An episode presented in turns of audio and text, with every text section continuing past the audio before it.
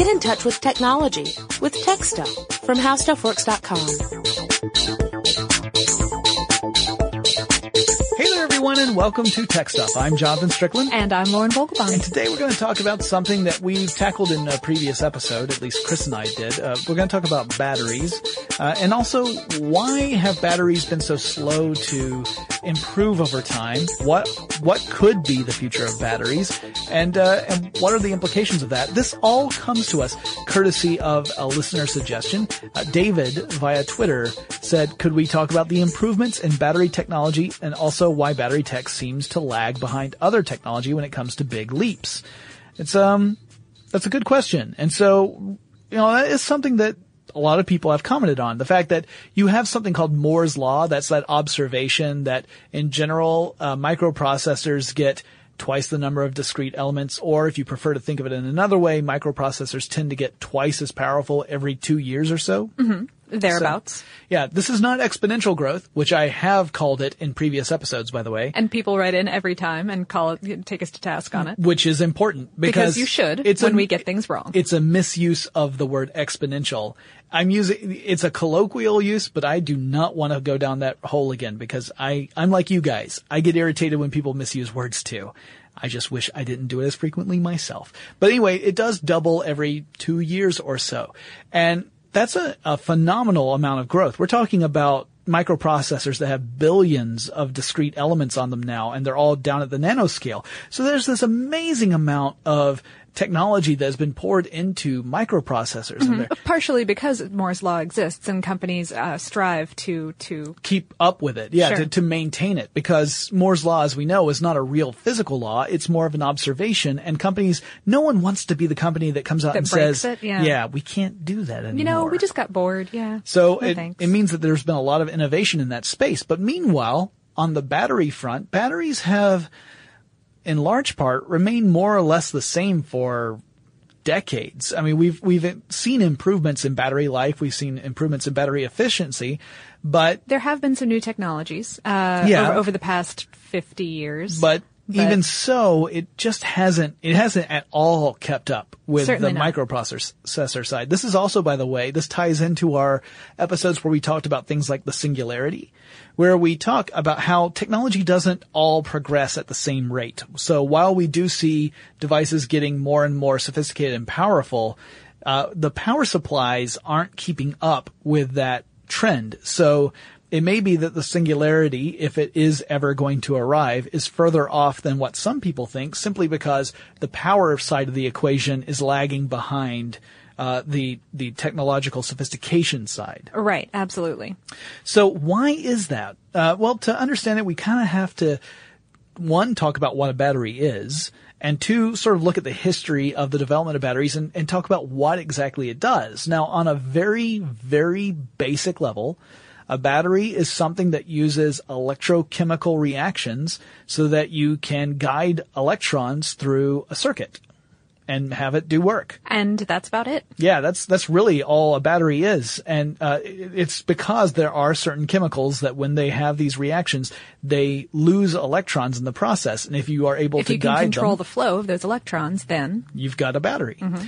So uh, batteries uh, date back possibly as long as oh, more than two thousand years ago. Yeah, uh, uh, the, these these clay jars found in modern day Iraq in 1938. Uh, you might have, might have heard of them called uh, Baghdad batteries, where um, yeah, clay jars that contained an iron rod encased in copper. Uh, tests suggest that the jars were at some point filled with uh, with with something acidic like vinegar or wine. And modern day replicas have successfully created an electric charge. They might have been used for something like like any anything from religious rituals and, and medicinal purposes to even electroplating. Right, and if you've seen if you're a big MythBusters fan, you may have seen an episode where they actually showed these. They created one of these batteries and then they tried to see if they could get enough of a charge for it to be detectable. Um, so that that's a indication of that we were familiar with the fact that certain materials under certain uh, circumstances could emit this weird energy. Now at that time we weren't necessarily really aware of all the things it could do, but that would change as the centuries would pass. The next big date I have uh, is quite some time later, which is 1799. And that's when Alessandro Volta. Count Alessandro Volta. He's only one. If there were more than one, I would count them. Oh, sorry. You're talking about a nobility rank. So Count Volta created uh, a battery by stacking alternating layers of zinc. Lauren's just checked out at this point. zinc, brine soaked cloth or paper, uh, and silver. He used these alternating layers, kind of a sandwich here, and we call this a voltaic. I mean, pile because it's French. And, uh, and, and voltaic after Volta. Yes. And so, uh, the, this, this peel or pile, if you prefer, because it is a pile of stuff, uh, when you put it in this, this configuration, you start getting these chemical reactions that emit electrons. And you could make the stack taller and taller to get more electrons, a, a, a stronger flow of current, uh, through this peel. But uh, in order to do that, you actually had to stack it up so high that eventually the weight from the top would start to squish the layers on the bottom, which would kind of make the brine soak out, mm-hmm. and that would make it less effective. And also, the metal itself would start to corrode fairly quickly from so, the brine and the movement, yeah, of Yeah. the electrons. Right. It just wasn't wasn't a practical way of generating electricity, but it showed the the premise and it gave scientists the idea of there's something here and if we can figure out other ways of generating the same kind of energy, we might be able to harness it for something. Uh, skipping ahead, I mean there there are lots of different developments in this technology. I, I have two specific ones. Yeah. I think you have a few more. Oh, the, the, the next really effective one, um, was, uh, was 1836. Yeah, John Frederic Daniell, who was a an English physicist, he created what we now call the Daniell cell, which was a, a you, you take a glass jar and at the bottom of the glass jar you put on in a copper plate. So copper plate in the bottom of the glass jar, and there's a wire from the copper plate that comes out of the jar. Then you pour copper sulfate on top of that copper plate uh, to about the halfway point of the jar. Then you suspend a zinc plate in the jar, and then you pour zinc sulfate solution on top of the zinc plate. Now, zinc sulfate is less dense than copper sulfate, so zinc sulfate will float on top of copper sulfate. If you've ever played with liquids of different densities that had different colors, then you know what I'm talking about. You can see that actual level of division. Separation. Mm-hmm. Yeah. It's actually, it's one of my favorite things. I just think it's super cool when, it, when I see that. I'm easily amused, I admit it. But anyway, you also have a wire coming from the zinc plate uh, and exiting the jar. So a wire attached to this would become that that zinc plate becomes the negative terminal. That's where the electrons are flowing from, and the copper plate becomes the positive terminal. That's where electrons are flowing to. And so if you were to connect the two wires together, it would very quickly burn out this battery. But uh, if you were to connect it to a circuit, it could actually do uh, it could you know, or a load as we call it, it could actually do work. So uh, again, not terribly practical. It was it was useful for anything that was stationary, uh, but you know you're talking about a liquid uh, battery here, so it's not something that you could easily carry around or put into portable electronics. Right, right, yeah. And there's, there's a lot of, a, a lot more elegant ways of, of getting that, that electrolyte kind of solution of, uh, of, you know, just, just a charged molecule than. Yeah. Yeah, and it wouldn't be until we developed dry cell battery technology that we started to find practical ways of using it in portable uh, means. You know, and even then, it, we you know the batteries weren't small enough to use in what we consider portable electronics today, but you could move it around. Uh, the the kind of Daniell cells that that uh, John Frederic Daniell created were useful for different technologies, things like telephones. It was stuff that back then you did not carry around. I don't know if you kids know this, but telephones used to be these things that were extremely stationary. It's only recently that we started carrying them around. Uh, anyway, that's the kind of battery that became popular for that. Uh, now, did you have any other ones you wanted to talk about before we move on to the basics of batteries? Uh, rechargeable batteries. Uh, the, the the science for that started um, started with research around 1859 or so when a French physicist uh, Gaston Plante uh, invented the lead acid cell. Um, and that that was a that was a precursor to to modern day car batteries. So there you have you, know the discovery that this chemical reaction that takes place within a battery, you get compounds that form out of it, and it makes the battery over time less effective. That's why batteries die eventually. The active elements that would create the flow of electrons end up combining with other stuff, and for the purposes of an of passing a, a current through a, a circuit, they become inert. Uh, yeah, yeah. So, something either wears out, or um, or maybe uh, the, the the anode or cathode could uh, could dissolve in the solution. Right. You just essentially what it means is that you run out of the stuff you need in order To to, make it to go. make this go. Right. And so uh, what what was it? Plant. Uh, I believe so. Yes. Yes, what Plant discovered was that for some kinds of solutions, if you were to pass electric current through the system as opposed to uh, siphoning it off, you could reverse this reaction. the process and yeah, and create a battery that can be used more than once. Right. Now this does not work for all batteries, which is why you can't just throw any uh, regular battery into a recharger and expect it to come out fine. Right, There's- right. there's Yeah. If- some- if, if you did that to a to a you know to a Duracell or something like that, it Yeah, would that mostly just explode. Right. But- yeah. Th- these are, th- yeah, it has to be batteries that are using specific, uh, uh, compounds in it for it to have this, this reversible reaction because not all compounds will reverse. Some of them, once they're done, they're done. Mm-hmm. and That's we'll a dead battery. We will talk about that a little bit a little bit later. But Right. um, but but let's let's talk about how how exactly this this circuitry works. Okay. So if you've ever looked at a battery, you've seen that there's uh, a side that is labeled as a plus and one that's labeled as a minus. So positive and negative. Uh, if you're looking at like a nine volt battery, then they're next to each other. If you're looking at you know, double A's or whatever, then it's on one end and the other. So the negative end, the, that's where the electrons flow out of. That's the electrons flow from that end through a circuit and into the positive end. Uh, now we know that, you know, the, uh, the opposite charges attract. So that's why the negative wants to get to the positive. And inside the, the, uh, the battery itself, there is a chemical called, or a compound called an electrolyte. Now the electrolyte has a very important job. It blocks those electrons from just passing from the negative side to the positive side. Directly, because that would burn burn everything out. Yeah, the, you wouldn't ha- you wouldn't be able to power anything. The battery would just you would just have a chemical reaction inside a canister, and it would be dead within however long it took for those Not those, very uh, long. reactions. Yeah. Um, so it does allow ions to pass through, but not electrons, uh, and that becomes important. So the negative terminal is connected to something that is called the anode. The positive terminal is connected to what we call the cathode, and these together are the electrodes of a battery.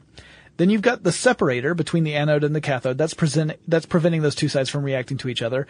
And you have the electrolyte that allows the electric charge to flow between cathode and anode, wh- allowing the ions to pass through while making sure the electrons don't. And then you have a collector, which is the part of the battery that conducts the charge to the outside of the battery and through whatever the load is, the electronic load. So the circuit. Um, so within that anode side, the negative side, the chemical reaction that takes place is called oxidation. It's an oxidation reaction. This ends up releasing ions, and the ions move through the electrolyte to combine on uh, the other side, and then you've got uh, the release of electrons that go through the circuitry. Uh, on the cathode side, you've got the reduction reaction. That's where the cathode material and the ions uh, combine with the electrons that are coming in through the circuit. Those free electrons, right? Yeah, that they form a new compound, and so essentially you've got the anode freeing up electrons, the cathode accepting electrons, and the electrons do work along the way. So if you were to actually connect a wire from the negative terminal to the positive terminal, you would uh, allow that that pathway to be open, and it would just start to burn up that battery And free flow. Yeah. pretty quickly Yeah. don't do that. it's a waste of batteries. It's going to heat up that wire. It doesn't do anything other than kill your battery. Yeah. But, uh, but that's what happens. It's, uh, so when you've got it plugged into something, whenever you turn the switch on to whatever it is, whether it's a, you know, a, a lightsaber or a phaser, you know, I allow all kinds of science fiction toys for batteries. But uh, whenever you turn it on, it opens up that circuit, and that allows the electrons to flow through. And uh, when you turn it off, then the one of the gates gets closed essentially, and you no longer uh, the the connection's no longer there, so the battery stops uh, the chemical reaction. It has to have that pathway open for the chemical reaction to keep going. Now, there are several different basic types of batteries that are out there, and uh, we're just going to cover a couple of them, and we're covering them based upon the stuff that's inside them. Uh, right, because there's a whole bunch of different substances that you can use to create these reactions, like Yeah. like we said. So Yeah, so uh, so one basic type is the is alkaline batteries. Uh, the anode in alkaline batteries tends to be zinc powder. So the anode again is that negative side. That's where the electrons are coming from. The cathode side has uh, typically manganese dioxide, and the electrolyte is typically potassium hydroxide. These are the kind of batteries that you typically find in AA's, C, and D batteries. Uh, right. These are all examples of. Uh, this is an example of dry cell batteries. Yes. Uh, which dry cell batteries, one of the big benefits of those is that you don't have to worry about liquid sloshing around inside the battery, so that allows it to be used in lots of applications. Mm-hmm. You know, anything that's liquid, obviously you can't shake around too much or else it's going to disrupt it and you're not going to have a working battery for very They're long. more. They're more more volatile. Yeah, you want that. You want that in a very uh, stationary position. Then you've got zinc carbon batteries. Uh, these have an anode that has that's uh, zinc, obviously, uh, and then you've got the manganese dioxide cathode. But the electrolyte in this case is often either ammonium chloride or zinc chloride. These are often found in AAA, AA, C, and D dry cell batteries. Then you've got lithium ion batteries. These are the ones that we find in laptops, smartphones, cameras, that kind of stuff. Uh, they are rechargeable batteries and they have different materials in them, but, uh, one common version of lithium ion batteries uses a carbon anode and a lithium cobalt oxide cathode. And, uh, and yeah, these are the ones that we use when we're recharging our, our various electronics very frequently anyway. Then you've got lead acid batteries. These are the ones that you often find in cars. These are more heavy duty, right? They Yeah. they they are more volatile. They do include liquid. Yeah, they they include their their their electrolyte tends to be sulfuric acid. This is one of the reasons why you want to be really careful with car batteries because the the materials inside them can be very caustic and and they can damage you, your stuff, your car. It's why you know you got to be really careful with these things. Um, they tend to have uh, uh, lead dioxide and metallic lead as their electrodes. So yeah, the rechargeable battery we've already talked about. That's the kind where if you uh, put the electric current through the battery, you reverse this uh, this chemical reaction. Uh, it depends upon what that rechargeable battery is made from, whether how effective this this process is, right? Because there's some kinds of rechargeable batteries that have, well, they have a memory, and that memory is not a good one.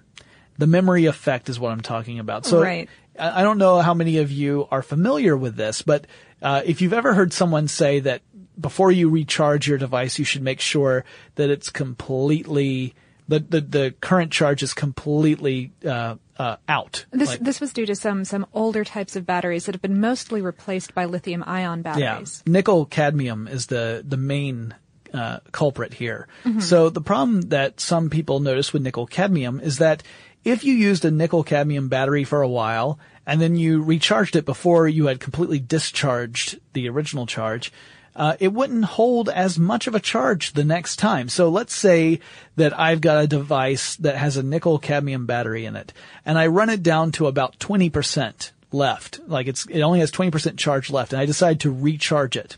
Well, now its new maximum charge is more like 80% of what it used to be.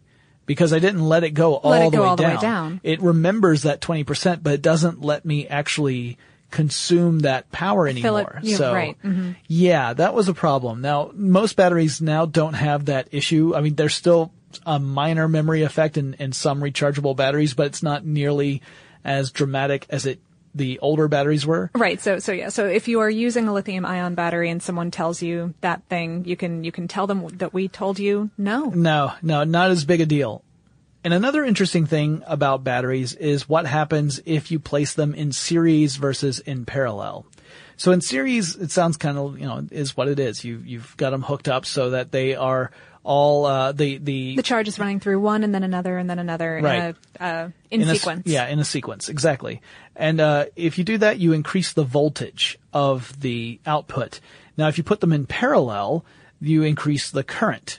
Now, you might wonder what's the difference between voltage and current if you if you're not really familiar with electronics. I always have to look this up because I I I, I always second guess myself, but.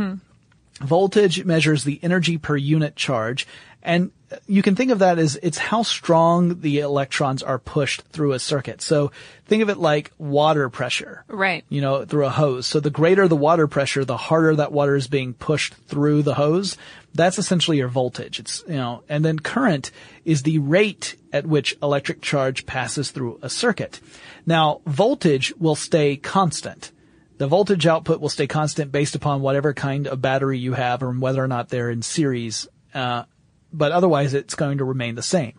Current, however, will vary depending upon the load you place it, uh, you place on it. You hook up to it, yeah. right. So, and that can, uh, like the resistance of the wire can affect what the current is. So current is variable, voltage is not. And, uh, uh, apart from the fact that if you put them in series, you increase the voltage. But once you've done that, it does not vary. Um, all right. Well, that's the basis, uh, the very basic uh, foundation of batteries. And in a moment, we're going to talk about why we haven't moved very far away from this basic explanation we just gave you. But before we do that, I'd like to take a quick moment to thank our sponsor.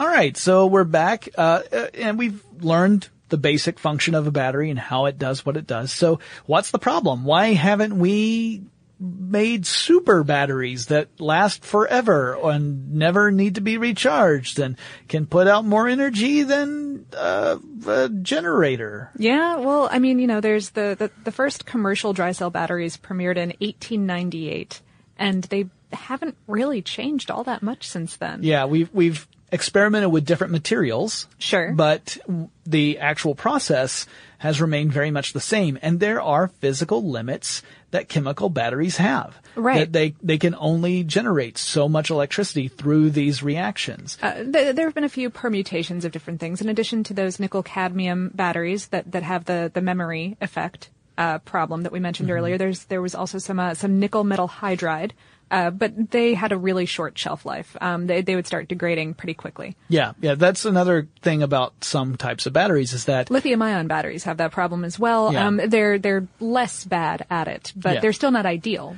Right. The idea being that these these chemical reactions, like the longer the battery sits idle, the uh, the the less juice you're going to get. be. Yeah, And, yeah. and and this doesn't have anything to do with how much you use it. It's it's from the moment that they're made. yeah. So Yeah, and also uh, you may have heard stories about well, if you want to uh, keep your batteries from degrading, you should put them in the refrigerator. Don't do that. Don't do that, because that actually it actually slows down the chemical processes that happen when you when you turn Actually a battery. plug it in. Yeah, when Yeah. you're when you're trying to use the battery and you're going to not get as much juice as you thought you were because the chemicals themselves are too cold to have those chemical reactions happen at the correct rate. They're Oh, still going to happen, but you're going to get a measly uh, amount of juice out of it. Right. So so far, uh, lithium-ion batteries, especially for small uses, have have been um, have been pretty pretty rad. Um, however, they are very sensitive to high temperatures.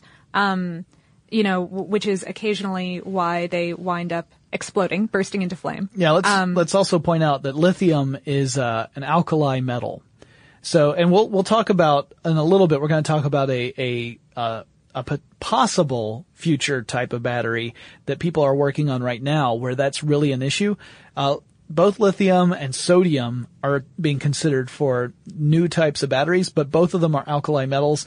The big problem there are several problems, but the big problem I would say with that is alkali metals belong to a class where they tend to be, let's say, reactive when they come into contact with water.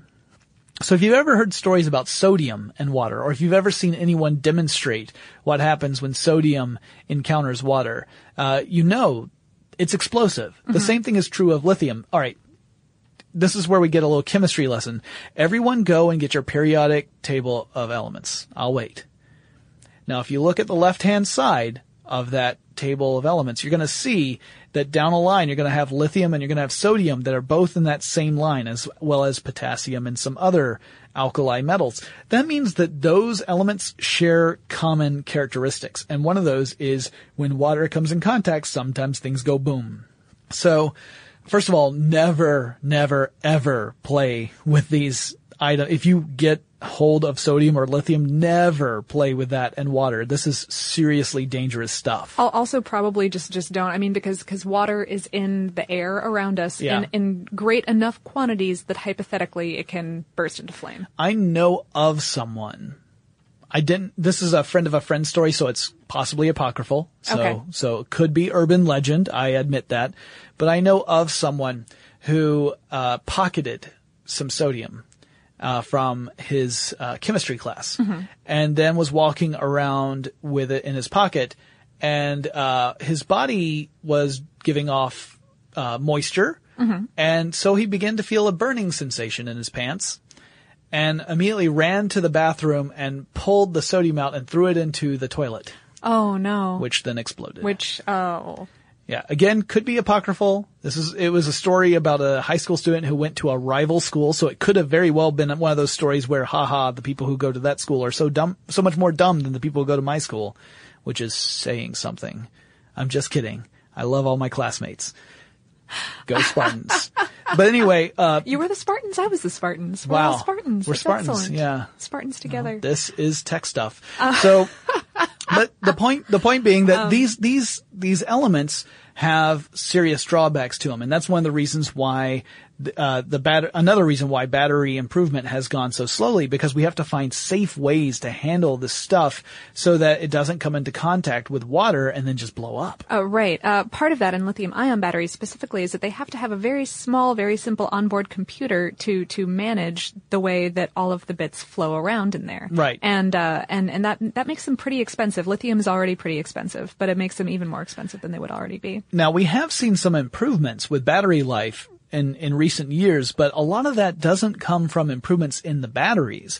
It's coming in improvements in the actual electronics. We are finding more efficient ways to generate the stuff we want. So your smartphones, if you've got a smartphone uh, recently that has uh, a, a decent battery life, it may not be that the battery is so much better. It's just that the people who designed the hardware and software were able to maximize performance while being as efficient as possible. So you're still working with the same basic amount of, of, Of oomph, juice, Yeah. yeah. But, But- you don't need as much of it to do the stuff you are doing. Exactly. Speaking of that juice, though, um, the problem with batteries and the reason that, that, that gasoline has not been ousted completely by batteries is that uh, gasoline has an energy density of something like 13,000 watt hours per kilogram, which is which is just a measure of of how much juice it has, how right. much oomph. How much, how much work you can get out of a cer- a given amount of gasoline. Sure. Um, uh, the best lithium ion batteries only hold about 200 watt hours per kilogram. So- with a, a, of a of a hypothetical in a perfect world situation, 400 possible.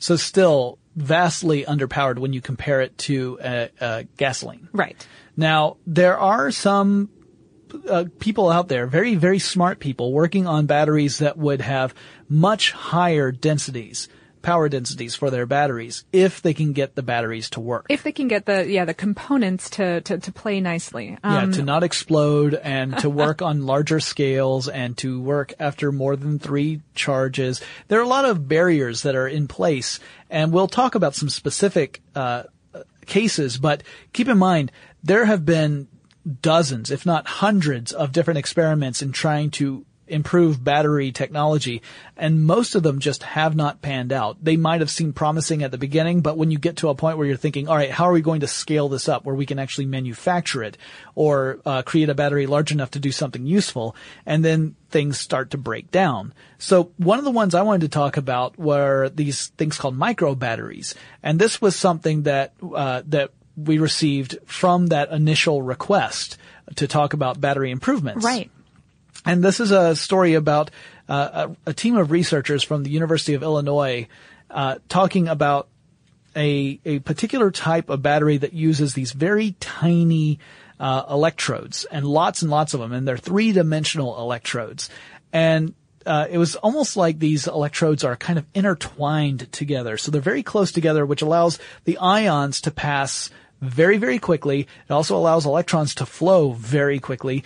And the idea being that you would be able to release quite a bit of energy in a short amount of time, faster than you could with most batteries. And you could also recharge the battery way faster. Right, right, because that throughput speed has a lot to do with how effective a battery is. Yeah, and in fact, uh, according to several articles that were posted about this technology, uh, BBC did one as well as some other outlets.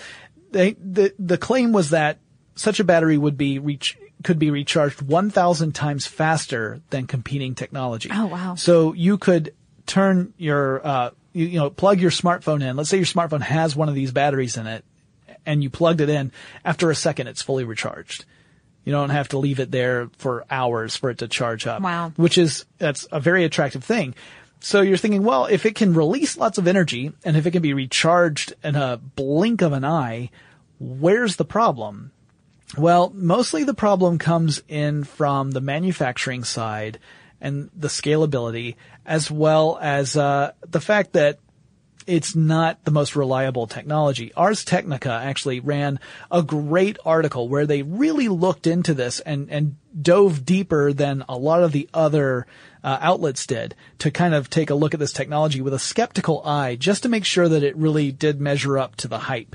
Because we've seen this before with battery technology, right? Oh, yeah. And this isn't to say that they want, the team won't figure out a way of, of solving the problems that they face, but here are some of the problems. One of them is that it's really hard to manufacture these things. The way that the team was doing it, they were using this, uh, this essentially gold, uh, Mm-hmm. to make these little three dimensional, Electrodes. electrodes, sort of, and then they used polystyrene, uh, uh, little little tiny polystyrene uh, pills, essentially, packing them in there, twisting the electrodes around, coating it in nickel, uh, in a well, in a, a combination of nickel and tin, and then uh, a nickel tin alloy actually, and then coating the rest of it with manganese oxyhydroxide, uh, and then uh, melting away the polystyrene so it wow. it's gone. Yeah. Uh, then immersing the whole thing to a liquid that was heated to 300 degrees Celsius or 572 degrees Fahrenheit.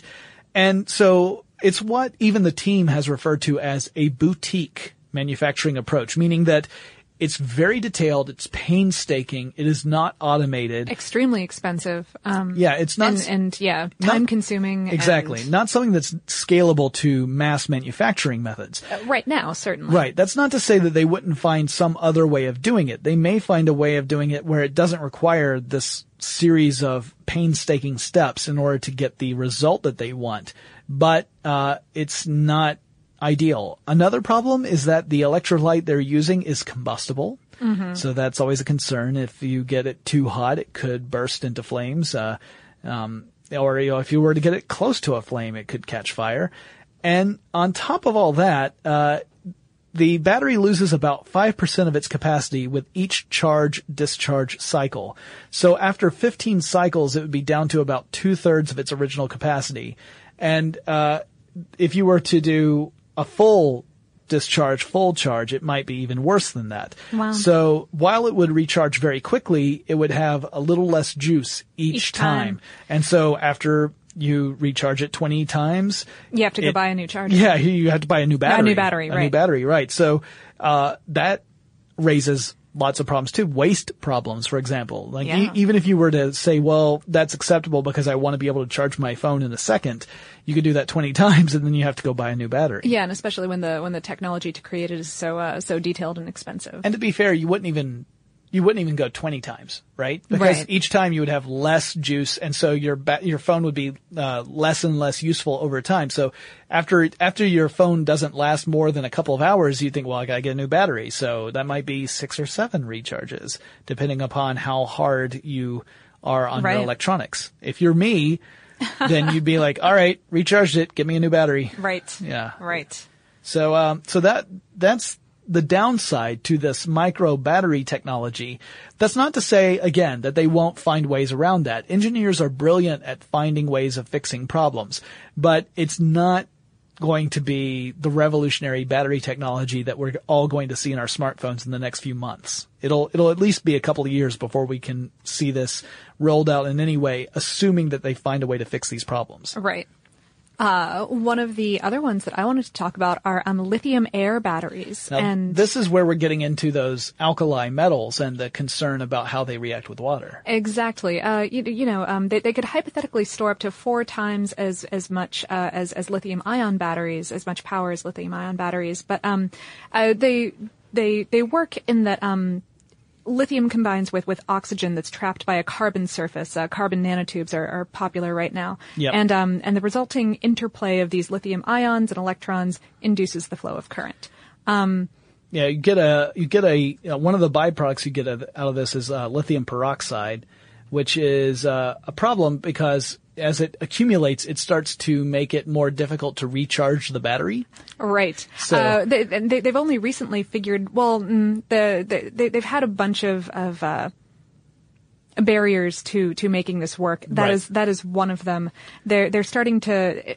For a long time, they didn't understand why the electrochemical reactions were going so poorly in these things, and it wasn't until uh, uh, May 13th of 2013 that that um, researchers at MIT and Sandia National Labs announced that they were starting to be able to observe the reactions at all to figure out why this Yeah. isn't working. And that's when they started seeing this lithium peroxide forming Mm-hmm. that was inhibiting the flow of electricity. And uh, they did discover that if the electricity were flowing, that the lithium peroxide was starting to reduce around the trouble spots. And they figured that if they could improve the electron flow of the battery overall, then they might be able to get around this problem so that recharging doesn't become an issue. Oh, right. Uh, all, uh, that that explosion thing that we mentioned earlier is still, Still an issue because uh, when when you're dealing with, you know, these these carbon surfaces are allowing air to basically breathe into the battery, and since water happens in air, Yeah. You'd have to find either a way of coating the lithium inside the battery so that the water would not react with the surface of lithium, or you'd have to find a way of filtering the water out entirely so that only there's some kind of membrane uh, at the top end. Right, yeah. a hydrophobic membrane is what we like to call that. It's scared of water. It pushes water out.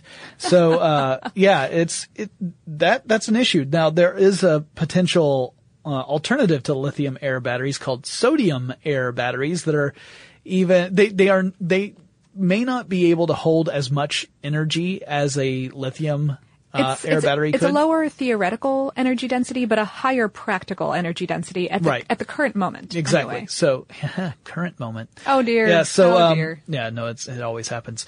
Uh, you can't get around it. But yeah, that's, so, so that's a possibility. But again, remember, sodium is part of that alkali metal group. So again, same issues. You get that, you know, water in contact with sodium and battery go boom Yeah. instead of Instead of zap. Yay, zap. Yeah. Right. Uh, there's there's also research being done into what's being called solid state batteries, Mm-hmm. um, which are kind of kind of the lithium ion um, solution to dry cell batteries. It's it's using um, thin layers of solid electrolyte instead of instead of the the liquid that most lithium ions use. Gotcha. Um, yeah, and then there's uh, I, I read on Wired this interesting idea of spray can batteries, where each of the each of the elements that you would find within a battery, the the cathode, the anode, the electrolyte, all that, is represented by a different can of uh, sprayable material. So you could actually spray this material onto different surfaces and make a battery that way. And the idea being that this would allow you to create batteries in devices that would incorporate the battery design directly into the device so you wouldn't have this blocky battery compartment.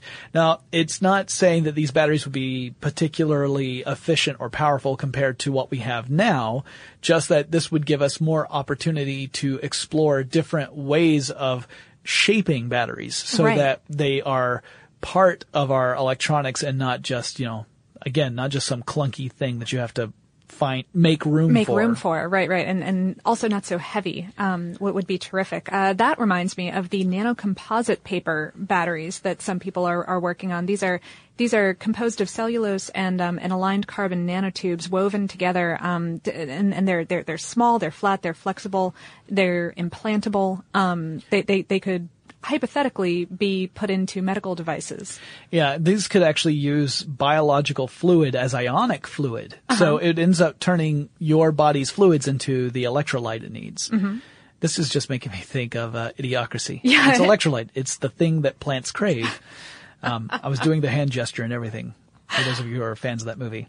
Uh, then there's also, uh, you know, The Verge reported on bacteria that are able to transfer electricity. And scientists had known about this for a while, but they weren't sure about what the mechanism was. Like, how did it transfer electricity? And they discovered that, uh, that there were proteins on the bacteria's surface that were responsible for electron transfer. Uh, the bacteria is, uh, oh, this is, this is going to be a train wreck of a pronunciation. I don't have it in front of me, Ready? so good luck. Shewanella oneidensis. But anyway, it attaches to rusty iron and other materials and breaks those down. And in the process of breaking down these materials, it releases electrons. So why are we interested in this? Because by studying biological organisms that can emit electricity as part of some uh, process where it's consuming something, we might be able to create biological batteries. Right. And th- these are these are a little bit more of a fuel cell, really, um, Yeah. than a battery. But And and to explain the difference, a fuel cell is a uh, a device that you put fuel into, and then there's a chemical reaction that generates electricity, and then you refill the fuel cell. So, in, you know, with a battery, what you're doing is you're using an electric uh, uh, or electrochemical reaction to harness electricity, and then you either have to reverse the, the reaction in order to get the battery to do it again, or you have to replace the battery. Fuel cell, you just refill it with fuel. So hydrogen fuel cells are the ones that most people know about because those are the ones that we've talked about for things like cars. Right. Hydrogen fuel cells use hydrogen, which is the most plentiful element on Earth, although you have to break it up from other stuff. It doesn't, it doesn't, uh, it's not so plentiful in its pure state. It's usually a right, compound. right. It's it's in water, which is very plentiful. and hydrocarbons as well, also Sure. very plentiful. But you have to separate the hydrogen out first, which requires energy. a But- lot of energy. But once you've got it, assuming that you've assuming that you've found some sort of a hydrogen mine where it's not going to take you too much energy to get it uh, free, um, you put hydrogen on one side of a uh, a membrane. Um, that has a catalyst on it, usually something really expensive like platinum. And then on the other side of the membrane, you've got oxygen. The membrane allows the uh, hydrogen ions to pass through, but not hydrogen atoms. It has to lose the electrons for it to pass through. The electrons go through a circuit, just like it would with a battery, and combine on the other side. So the hydrogen ions pass through the membrane, and it meets up with the oxygen and says, hey, you wanna, you wanna go do something? I got my buddy here. My buddy here and I would love to take you out to dinner. And so the two hydrogen take out the one oxygen to dinner. Meanwhile, the electrons come back over through the circuit and recombine and then you get water. So the output of a hydrogen based fuel cell is water, electricity, and heat. Which is why everyone which is a thinks pretty sweet deal. yeah, they think this is why we would love to use it to fuel cars because instead of giving off uh, all these different these greenhouse emissions, gases, right. yeah. Uh, now, water vapor is technically a greenhouse gas, but it's water vapor. It's not carbon dioxide. It's not methane or anything like that. Mm-hmm. So that's why they're very attractive. But they are, you know, they're similar to batteries, but they are there is a difference. There is. so, do you have any others? I do. I do have a have a bio battery that I was just reading about research last November at MIT, Harvard, and the Massachusetts Eye and Ear Infirmary. Um, uh, the okay, so so mammals have in their inner ears a chamber that's filled with ions, Mm-hmm. and um, uh, these these ions produce an electrical potential which drives neural signals. And, and what this means is that um, this this is the chamber in your ear that uh, that lets the vibration of your eardrum be converted into an electrochemical signal that your brain can read And then interprets a sound. and interprets as, as sound. Correct. Awesome. Um, Okay. And so, but but but you've got this this inner chamber that's just hanging out with ions in it, which is a potential battery. Um, and these researchers put um, put some electrodes in there along with a very low power uh, electronic device, and um, the chamber produced enough power with these electrodes to power the device to wire, wirelessly transmit data out That's pretty cool. to uh, to an external drive. Now, again, we're talking about, you know, we're not talking about stuff that's, that's advancing the power of batteries, but we are looking at brand new applications that could, that are really exciting. Yeah. It's just, uh, but again, this isn't the thing that's going to make your cell phone last longer. Oh, probably, probably not. Yeah. It's, it's really, really, really low power. Um, it, but it would, it would mostly be great for, uh, for medical advances and um, uh, hearing aids. Yeah, stuff like cochlear that. implants, Mhm, that kind of thing. Yeah.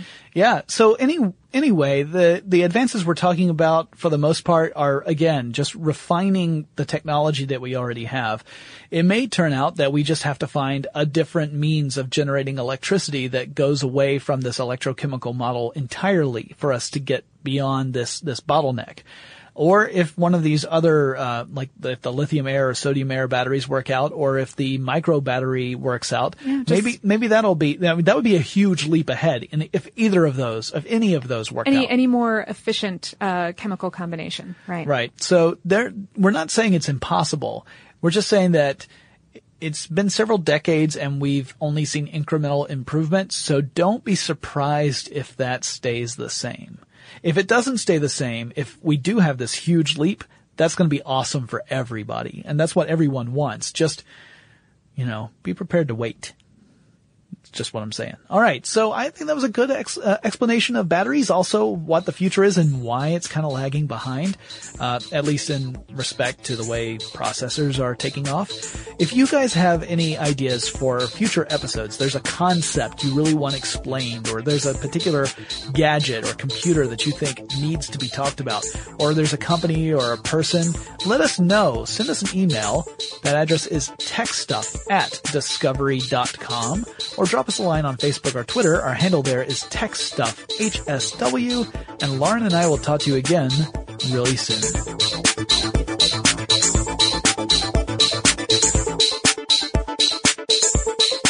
For more on this and thousands of other topics, visit howstuffworks.com.